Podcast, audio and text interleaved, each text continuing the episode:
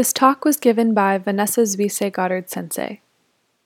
Zuisei Sensei is a lay teacher in the Mountains and Rivers Order. This talk, like all of her talks, is offered free of charge. If you'd like to make a donation, to find out more about her teachings, or to join her mailing list, please visit her website at vanessazuiseigoddard.org. Thanks for listening.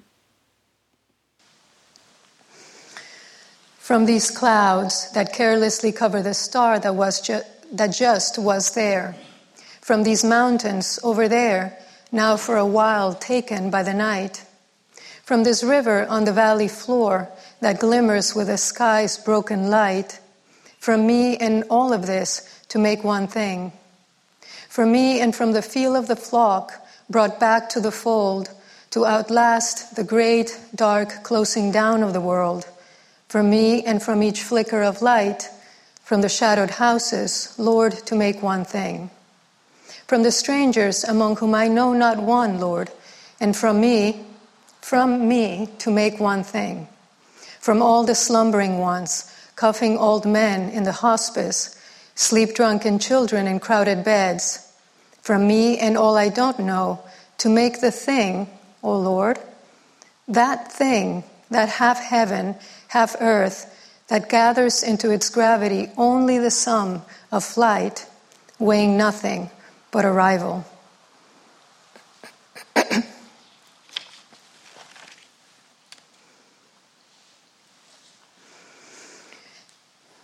I have been thinking about faith, about what it is to me and how it relates uh, to my practice. And a couple of people have asked me recently uh, what my faith is.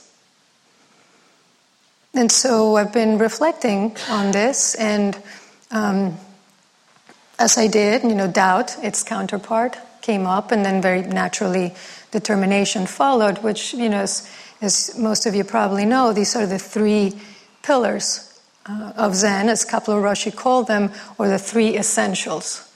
Yasutani Roshi referred to them. So great faith, great doubt, and great determination. And while I was thinking of this, a couple of other things happened. Someone sent me a couple of lines from a Rilke poem called Spanish Trilogy.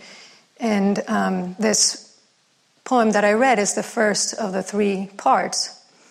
And I saw that they captured actually quite nicely these three essentials. And in the meantime, I kept uh, receiving in the mail uh, packages from an unknown source uh, little booklets called the Modern Spirituality Series, arranged for daily reading, and I have three now um, on teachings by Dorothy Day and Father Bede Griffiths and Thomas Merton, all of whom, of course, in their own way, spoke and practice faith and doubt and determination. And so I decided that I would that I would explore these three essentials, beginning with faith, which really contains the other two. And that is true of doubt and of determination. So instead of having just three essentials, what you have is three containing three, each of which each of which contains three, and so on. I thought of that image of a candle between two mirrors that gets multiplied endlessly. Or like the, the work of a Japanese artist Yayoi Kusama, you know, her infinity mirrors, these flickers of light that extend into infinity. And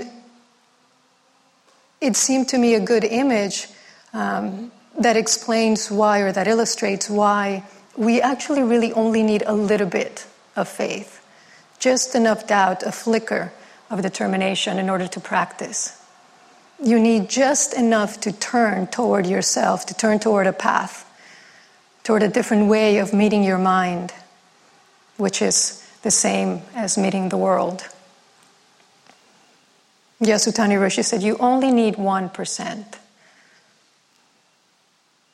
Because with that speck of light, if you really stay with it, if you really practice, that sparks another bit of light. That sparks another and another perhaps in a, in a skillful word, in an action, a moment of letting go. that is nonetheless, in, in that moment, I mean, it's, it's so infinitesimal. And it is nevertheless the seed for the next instant of practice. And I think really about how little light you need to illuminate. I think of, you know, when I, when I do a hermitage and at night I have just the one candle on the altar and it is filling the whole room. That's the thing about light, you cannot contain it. And the writer, Edith Wharton, said that there's really two ways of spreading light to be the candle or the mirror that reflects it. And so we can have faith in our ability to awaken, in our ability to practice, our ability to let go of a thought. Or we can take actions that reflect that faith, even in, if in that moment, or two or three, we are not feeling it. Because if we waited to practice until we felt clear and strong, certain, tr- trusting, we might not practice at all. And so we're not waiting.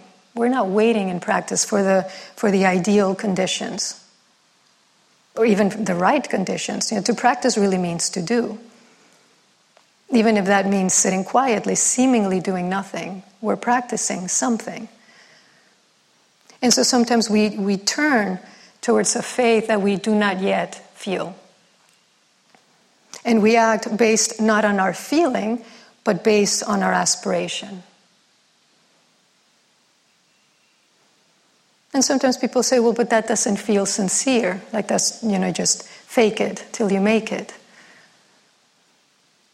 And our sincerity is not in the intent. I'm sorry, our sincerity is in our intent, not in those ever changing states of mind. I mean, think of just even the sesshin, a, a period, a period of zazen. In one instant, you hate everything. You hate the person sitting next to you. Their smell, their haircut, how they're breathing, they're moving, they're not moving. You just hate them. For no apparent reason, you just do. I mean, the poor jikidos actually get it the worst. you know, think of sitting there for a period of zazen. It's like, Jikido, ring the bell, ring the bell. Surely the period is over by now. Ring the bell. Are you asleep? Why is the monitor? The monitor saying anything? They must be asleep too. And it just you get more and more worked up, really over nothing. And so if we trusted, you know, these fickle, fickle states of mind, and where where would we be? In one minute you hate everyone, the next minute you're in love. You want to become a monk? Where do I sign up?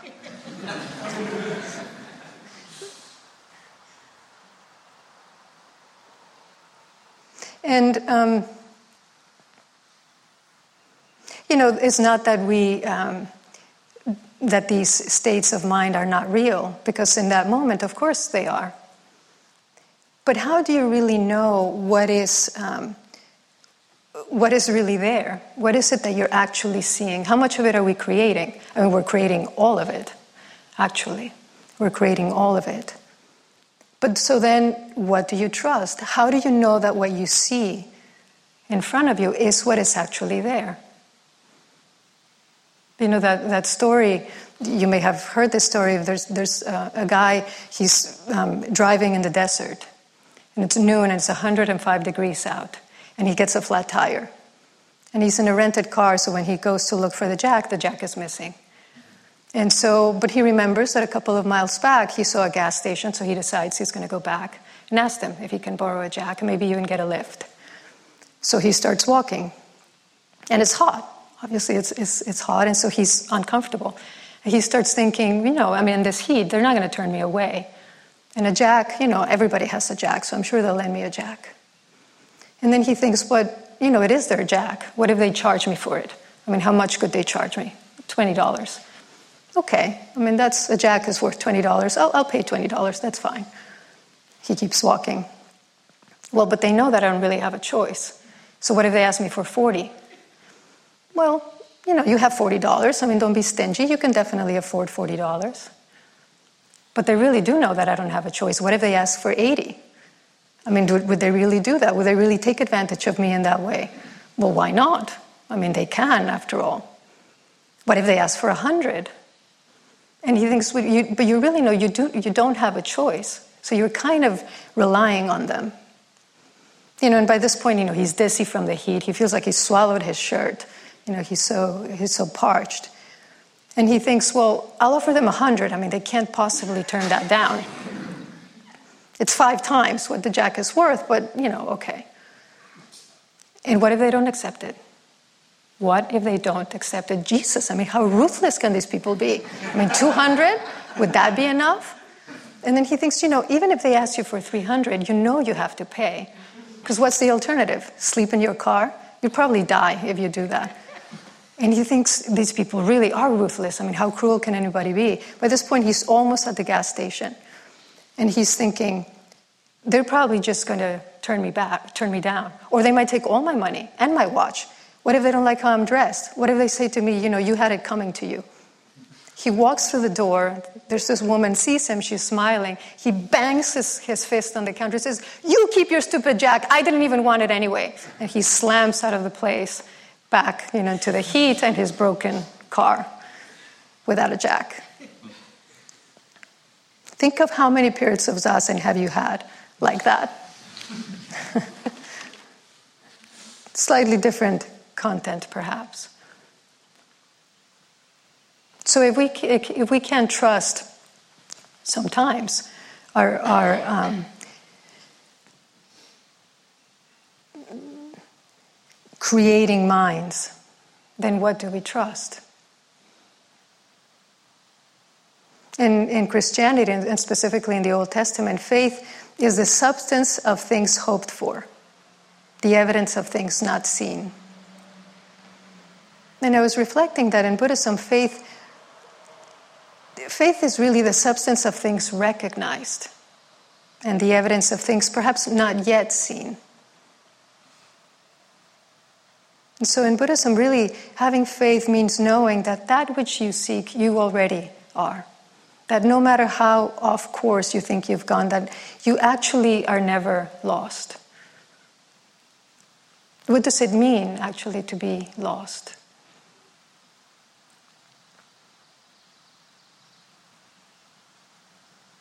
A student told me many years ago he went to um, an AA meeting and a woman introduced herself and said, You know, I finally understand that I cannot drink like other people because I'm abnormal. And the student thought, Wait, that's not right. That's not right. And the next day they went to the temple for the first time. And in the Sunday discourse, they heard, You're perfect and complete, lacking nothing. And they thought, Okay, I can work with this.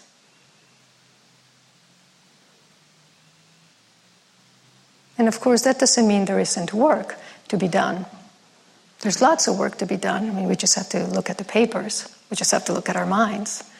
There's lots of work to be done. But it is like Suzuki Roshi said, you know, you're perfect and complete, and you could use a little bit of work. How different is it to uh, begin a path, to set off on a journey, trusting your original perfection as opposed to an original uh, kind of brokenness. What does that do to your mind? What does that do to your being? As, as, as Roshi was speaking of, um, I don't remember if it was yesterday or, or Wednesday, that it, it, it, everything becomes workable when there is something inherently wrong, inherently abnormal with me, then it makes it very difficult to actually uh, feel that there is anything that you can do about it, about yourself, about your confusion, your deeply ingrained states of mind. And so you could say we, we um, we have faith in both truths in the fact that I am perfect and complete, and in the fact that there is so much for me yet to see, and even more than that, so much for me to embody, to actually be able to manifest that perfection in my life. Because I forget, because I become afraid, because I get confused. But the more I practice and the more I, I come in contact with really what Daido Roshi used to call the ground of being, the more I am, in fact, able to, to see that that perfection was never missing. And that it is, in fact, the way that I am. And it's, you know, a matter of clearing out clearing out all, all that has been in the way of me manifesting that. And perfection, you know, we really mean um, wholeness, wholeness and harmony, so not infallibility.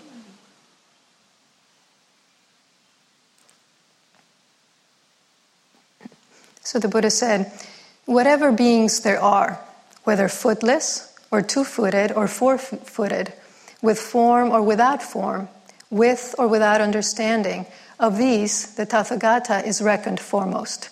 And those who have faith in the Buddha have faith in the foremost. And for those who have faith in the foremost, the result will be foremost. Whatever states there are, whether conditioned or unconditioned, of these, non attachment is reckoned foremost. That is, the subduing of vanity, the elimination of thirst, the destruction of craving, non attachment, cessation, nirvana. Those who have faith in the Dharma of non attachment have faith in the foremost. The Sangha of the Buddha's disciples is worthy of gifts, worthy of hospitality, worthy of offerings, worthy of reverential salutation, the unsurpassable field of merit for the world. Those who have faith in the Sangha have faith in the foremost, and for those with faith in the foremost, the result will be foremost. So, of course, this is faith in the three treasures. And the, the Buddha, it is having faith both in the person, in Shakyamuni Buddha himself, in his path, in his life. It was at the, the fifth of the, of the uh, monastic vows. It says, you know, I, I vow to, to uh, live the Buddha's way. And that Roshi would always make a, um, would always stress that part of it that you're really um, vowing to live as the Buddha lived. Of course, in our time, relevant to our time, but as the Buddha lived. So it is very much having faith on, on, in that person who lived and died and who taught for all of those years. And in my own, in my own practice, I have you know, over time, just really looked at that. You know, my, my relationship, certainly to these three treasures, but my relationship specifically to the Buddha. How, how do I relate to him, the man, and also him, the, the kind of the omniscient Buddha that appears, that is so often described in Mahayana Buddhism? How do I understand both? What does it have to do with me and how I'm living my life right now? Because in the sutras, it is, it is um, difficult. It is not easy to, to get a picture of the man. There, there's a couple of, of books that have told, you know, his story more from a kind of, you could say, biographical perspective, but mostly what you get is the teaching. So it's, it's, it's hard to get a picture of him, the man, and yet he's in all of his words, of course. It is also having faith in his awakening, in his realization. In that moment in which he said, I and all beings on this great earth at once have attained the way. In that moment in which all of us were included in that awakening, everybody who's passed and everybody who was, is yet to come. And what does that mean? And once again, what does that mean now for me and my practice? And also the awakening of all the Buddhas and Bodhisattvas. I've always thought in that, um, and I've, I've, said this before, in that the, the, the, eko that we chant, the old Buddhas that we chant during the liturgy, um, I, I, always, I, I imagine, I, I, see this, this room filled with all of those Buddhas and Bodhisattvas, that I'm, in, with my words, I'm invoking them, I'm inviting them into this room which again is, I mean, it's, it's a formality. They don't need an invitation. But my um, saying those words is me inviting them, saying, Yes, I, I too am here. And I need you, and I need your help. Because if you notice, you know, that, that the, the eko, it doesn't have a verb. It's really all the Buddhas and Bodhisattvas, the Mahasattvas, the great beings. It seems like there's nothing happening. Or is there?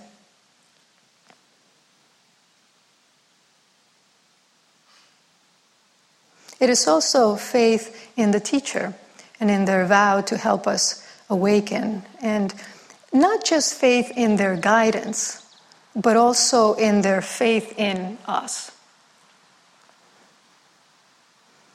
And I think over the years, how many times I doubted myself and my ability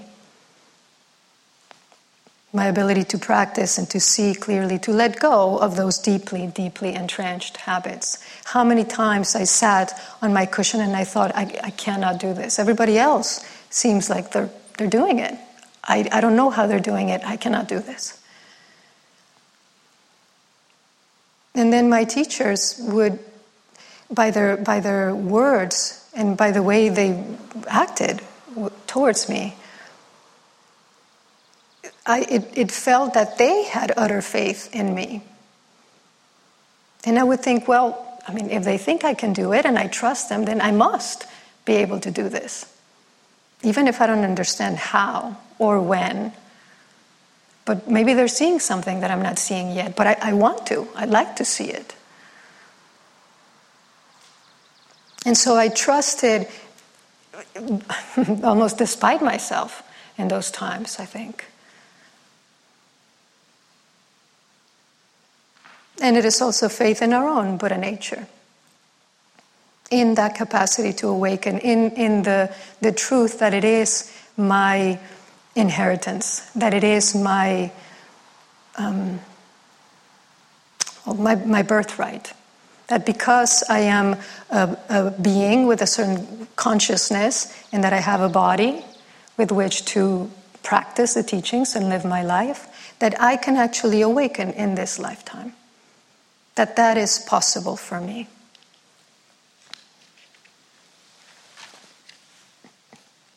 Then there is faith in the Dharma and the teachings that point to, to harmony, that point to the end of craving and delusion. It is also very specifically the Buddhist teachings, his words. It's also faith in the truth of things, in, in their suchness, you could say, in their, their being what they are. Because things don't really deceive us. It's, it's the way, our way of seeing, our way of using our mind that deceives us, our partial seeing that confuses us. And so, having faith in the Dharma is having deep trust that things are, in fact, the way that they are, and that they're constantly revealing that and that I can see that. How many stories, you know, have we heard, and, and all the koans, of course, are filled with them, of teachers who realize themselves by seeing plum blossoms, by hearing the sound of rain, or hearing a phrase or a word, slamming of a door, a breath, a single breath.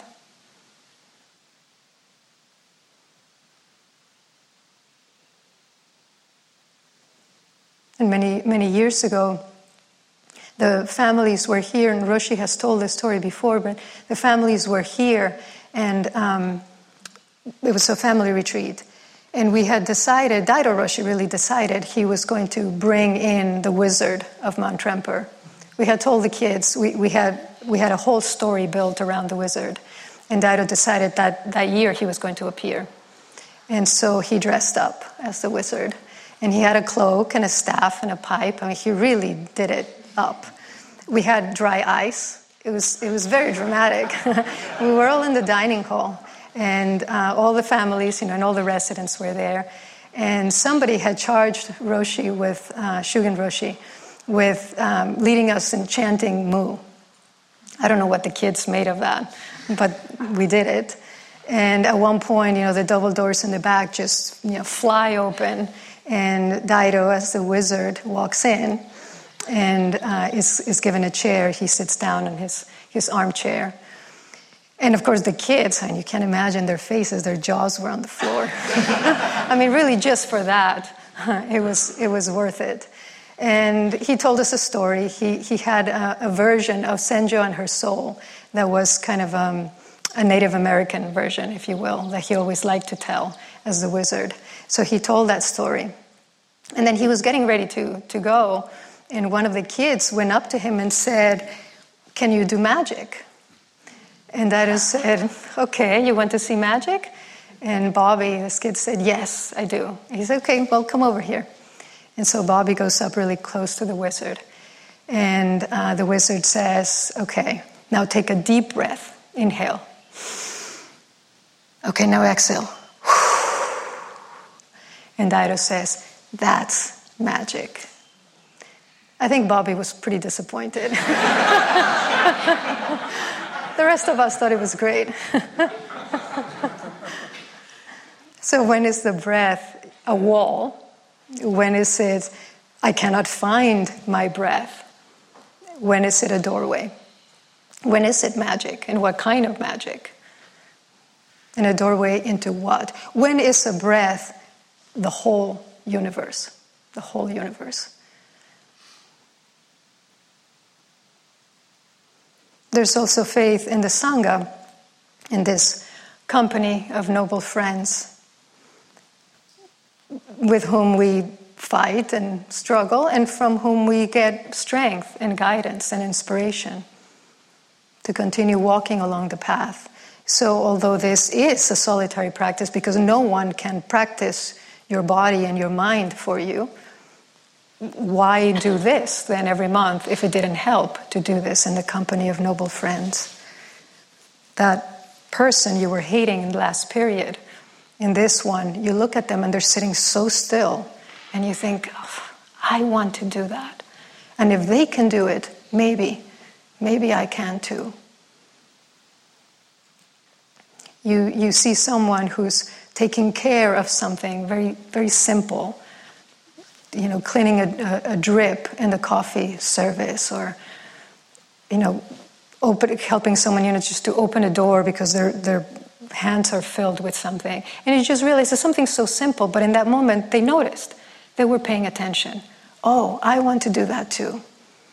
Okay.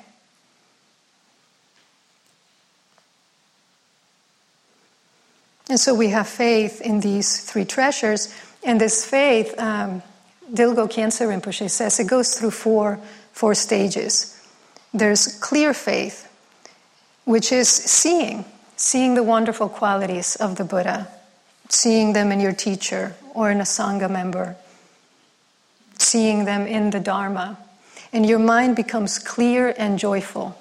I really like the way that's phrased. You know, so it's not so often we're we're you know we see something in, in someone else and, and we get we become jealous. You know, it's it's like this this mind of, of lack. Oh well they have something that I don't and we feel less than. This is more like sympathetic joy, like the third of the four immeasurables. This is seeing that in someone and, and, and being glad and being joyful. So, not discouraged, not depressed. And I was thinking of, of Roshi's talk yesterday. I, I really felt, you know, he, he took his guts. He was offering us his guts and his heart and his blood, you know, all of it. It was the, the, the koans speak of it as the grandmotherly kindness also. It's like offering everything. And you see that in someone and you think, yes, yes. And then there's longing faith, faith, uh, wanting, wanting those qualities for yourself so that you can be of benefit. And, you know, probably in the beginning, all of us want it for ourselves because of what we think it will give us a sense of accomplishment or perhaps some sort of power, some sense of having achieved something. But I really think that as we, as we practice, it, it, it kind of purifies itself, if you will. Because you realize, oh, you can't really leave anyone behind, you can't leave them out. It is, as the Buddha said in that moment of his enlightenment, everyone comes along. So it's a kind of aspirational faith, is, is wanting to see and wanting to be clear and wanting to manifest that for the benefit of, of all. And then there's confident faith. That's the point in which you, you do know, you know you are able to attain these qualities. And the more you practice, again, the harder it is to, to willfully go to sleep. You know, we can still we can still do that and we do it in moments or, or moments in which we know we could do X and we do Y because that's what we've always done. So there's still that. But this stage of faith, you know, you do know that you, you have this capacity. And so that, that tension, that gap, that discomfort, when, when you act contrary to your own harmony, the sense of things, it just becomes more uncomfortable. And that's good because it, it, it, that's what helps you to um, change. You know, I've often thought, you know, it's just change, it's so difficult for us to change because it's so uncomfortable. And often we don't until we have to. Until we have to. And so, to me, this stage of moving into confident faith is, is the having to more and more. Saying, I can't stay asleep anymore. And then there's irreversible faith. And you can't go back. And so this is a place in which, you know, no matter how long the path and how difficult it seems, you know it's your path. It's your path. So, in a sense, it doesn't matter how long or how difficult because you have to walk it. And at a certain point, you know, difficulty, it doesn't even come into the picture. You're doing what you must do in a moment, in the next moment, in the next moment.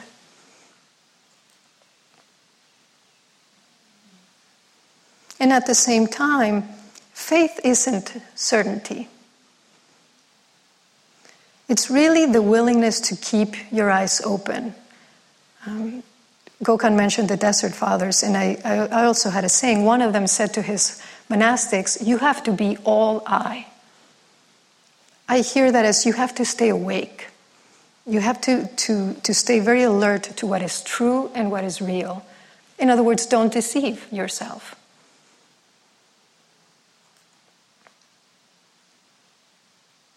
And so, another way of saying it is you, you do have to also be willing to not know there is a knowing, but it's not intellectual knowing, it's not knowing with your head, it's not superficial knowing.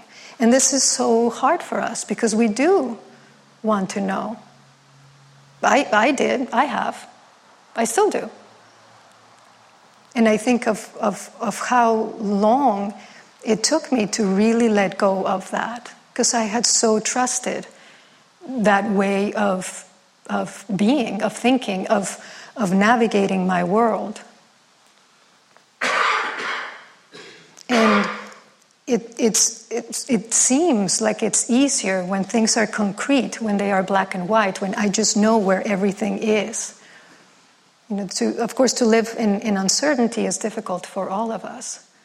But this isn't, this isn't uncertainty as, you know, everything goes, anything goes there is very much a ground. It's just not what we think it is, and it doesn't look any way that we think it does, luckily, because what we can imagine is so limited, is so limited.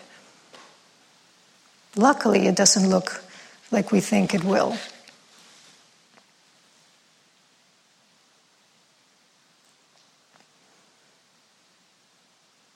And so, another, uh, I think, another aspect of faith is is um, being more and more willing and comfortable with, willing to see and comfortable with change and subtlety. You know, because also the more we practice, the more subtle our patterns become. You know, in the beginning, they're, they're right there, they're right in our face, so it's difficult to ignore them. And you go through those very difficult periods of seeing it, not wanting to be that way, to act that way anymore, and not yet being able to shift. It's a very uncomfortable time in practice. But if you stay with it, eventually you do. You begin to shift, you begin to turn, you begin to see you have other choices. And then it just becomes more subtle. You know, our, our particular buffers that we turn to, because we each have our, our, our main ones that we, that we turn to when we feel in some way attacked or uncomfortable. They become, they become softer, they become more subtle. But they're still there, and there's, it's still very much self arising. And so I think a, an aspect of faith is, is being wi- willing to continue to refine, really trusting that there really is no end to the path and that that's not a bad thing. Quite the contrary. And also trusting that, or, or being aware, understanding that faith itself changes, that it ebbs and flows like every other created thing. And yet, underneath it is something that is uncreated, that is not conditioned. And I think that's the ground that Rilke is, is uh, speaking of, where he's, he's invoking the making of one thing. You know, that cloud carelessly covering a star, a mountain that gets swallowed up by night. And he's saying, from all of these things, and from strangers and friends, from those I love and those I have trouble with, from all of those things to make one thing, which isn't really that you have to make it. The, th- the one thing is always there, but I think, but we are working to see, to see it in everything. Because when we don't, when we don't see it, it becomes possible to separate. You know, it becomes reasonable. As we've been hearing in the news, it becomes reasonable, possible and perhaps reasonable, you know, to separate a parent from their a child from their parent. And it becomes possible to speak of it in terms of you know, political agendas and, and tough policies and, and keep at bay the fact that this is a human being that is being affected an 11 month old human being, you know, in some cases. And we, you know, we, we sent out this, this week um, a letter. You know, those of you who are here will, will see it when you return, when you go home, um, about this you know, from the Dharma Action Group um, to, our, to our email list, letting people know first this is happening, you know. And I, I think, you know, all of us know this, but, you know, this is happening and this is how many families are being separated, and this is what some people are trying to do about it, and just encouraging people to, to act in some way. There was a, a petition that um, the Soto Zen Buddhist Association put forth that Roshi helped to, to draft that was um, encouraging people, Buddhist practitioners, to sign if they felt they wanted to do this. And so we had a link to that, and we had um, a link to an organization that's just doing work um, raising funds for the immigration bond uh, that the families have to pay where they are stopped, where they're detained, and uh, for, for lawyers, to retain lawyers to bring these families back together. And, you know, we got some complaints from people who were saying, ah, you know, you've, you've become political. And I was reflecting on that, and, you know, when, in one sense, I really, I understand that kind of sense of, of disappointment because we're a contemplative order. And, you know, so why are we getting involved with this sort of thing? And if we do, will that detract from this? Will that detract from the, the critical work of turning inward, of cultivating samadhi and cultivating prajna, wisdom? Will, will we lose our way by being activists? And um, you know, the, the, the Dharma Action Group is not a political group. I mean, it's a group of us, it's a group of practitioners who are vowing every day to save all beings and who are vowing every day to put an end to suffering. And not just in an aspirational way, as may all beings be free from suffering, which of course is critical because that's what our practice rests on. But we're vowing to do that concretely to, to, to take actions that have real effects on real people. And also, and this is my, my opinion, you know, to take a child from their parent and to put them in a cage, I guess I don't see that as a political um, issue. I see it as a human issue. And so there is sitting quietly, you know, minding our own business, and then there is speaking up and acting, minding our own business. Because really, the only way to, to willfully create harm is through the illusion of separation. The only way to unconsciously create harm is through the illusion of separation. And, and we fuel that illusion, that sense, when we go numb or when we turn the other way or when we actively, actively separate. This is religion, this is politics, this is important, this is not, this I will look at, this I will not. And I think that is why our practice is about getting close, about letting those barriers fall away, about getting close to strangers and friends, to those dying old men and those children in crowded beds. We're getting close to everything that we think we know and everything that we most certainly don't yet know. and to both get close to what we do love and want to nurture, and also what we would rather not look at and not deal with, not think about, not meet. Because we are a single flock returning to the fold.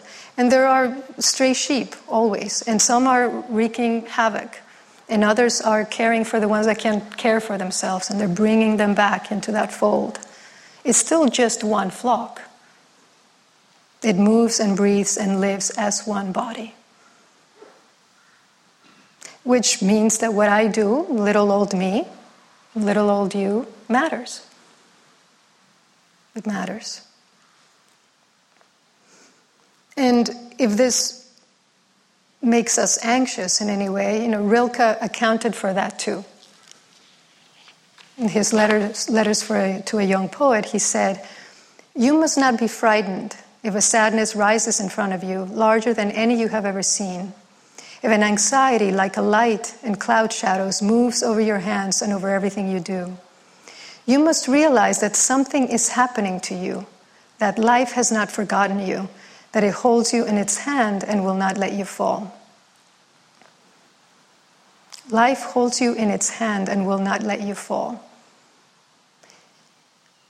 That's really the same as saying you're holding yourself and you cannot fall. Because where will you look to find something that is not you? Something that you would fall onto that is not you? What could you possibly see or hear or experience or think that is not that one thing?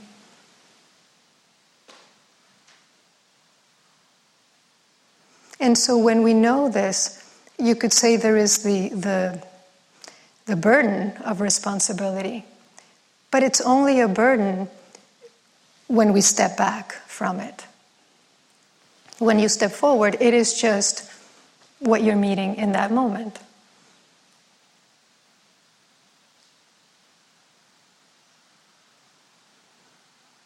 And, you know, I, I, for one, have very much chosen this life, this contemplative life, this life of turning inward and sitting in silence that I think is so critical to our survival, frankly. I, if I didn't think this was um, the best way that I had to offer my life, I would, I would be doing something else. But I also think I can't just sit quietly, because that's not enough either.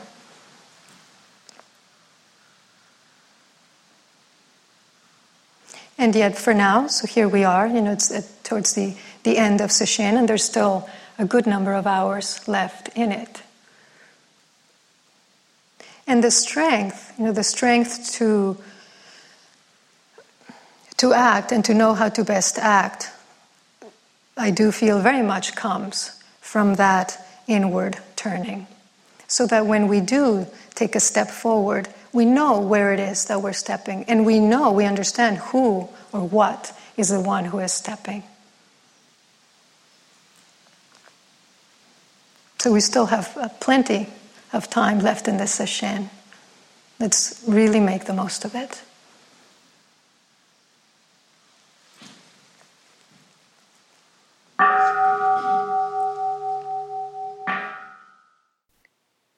For more talks, to get information about Zuisei Sensei's upcoming teachings, or to join her email list, please visit vanessazuiseigoddard.org.